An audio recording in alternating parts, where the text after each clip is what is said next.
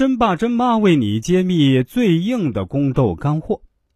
以梅园的幺蛾子和玉坤宫的结婚纪念日，让后宫的风向发生了天翻覆地的变化。两大宠妃接连翻盘，刚刚平静几天的后宫，很快又要风起云涌了。不过，这便是紫禁城的生活常态。俗话说：“伴君如伴虎。”做皇上身边的人难，做皇上的宠妃更难。做皇上不得宠却又随时可能被当炮灰的妃子，更是难上加难。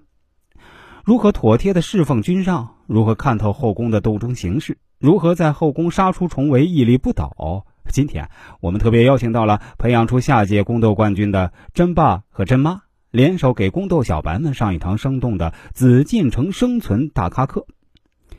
一号大咖有请甄嬛爸爸。那甄爸呢，大名甄远道。由于生了一个长相酷似纯元的闺女，一不小心就从多年的朝堂半透明被推到了风口浪尖儿在年羹尧的暗箱操作下呀，甄霸在官位上如坐过山车一般是起起伏伏，但如今他蒙皇上青眼，与闺女甄嬛一起加入了皇上组建的铲除敦年小分队，还当上了小分队的宫外首席联络员。在我们这样的宫斗小白看来啊，作为皇上的岳父和新上位的宠臣，甄霸完全有骄傲的资本。可甄霸本人不这么认为。今天呢，他给我们带来的是一场自己和皇上的翁婿会面直播讲解。嗨，别看这场会面只有短短几分钟，但处处都是陷阱，句句都是考验。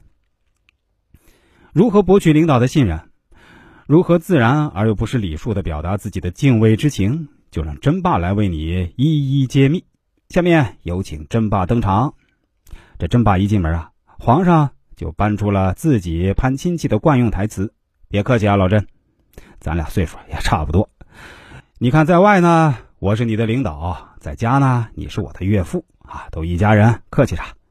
我们来想象一下，这时候真爸的话外音：这老艾呀，别忽悠我，别以为我不知道，你当初见老年的时候说的也是这一套。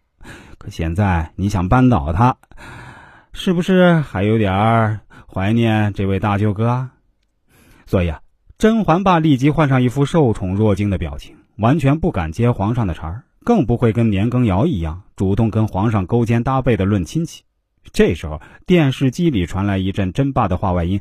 老年呀，你知道错在哪儿了吗？此处手动艾特皇上大舅哥年羹尧。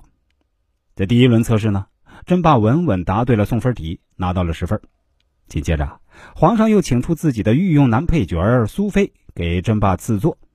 甄爸话外音：哎呦呦呦，谁不知道这苏菲是皇上心尖尖上的人？连我闺女平时都对她毕恭毕敬，我可得对她客气点。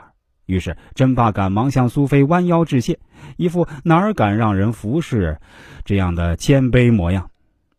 这时候，甄爸的话外音应该是：敲黑板划重点了啊！各位观众，千万千万不要得罪领导身边的人，哪怕只是个小喽啰，都可能在关键时刻给你致命一击。此处艾特被勒死的于是。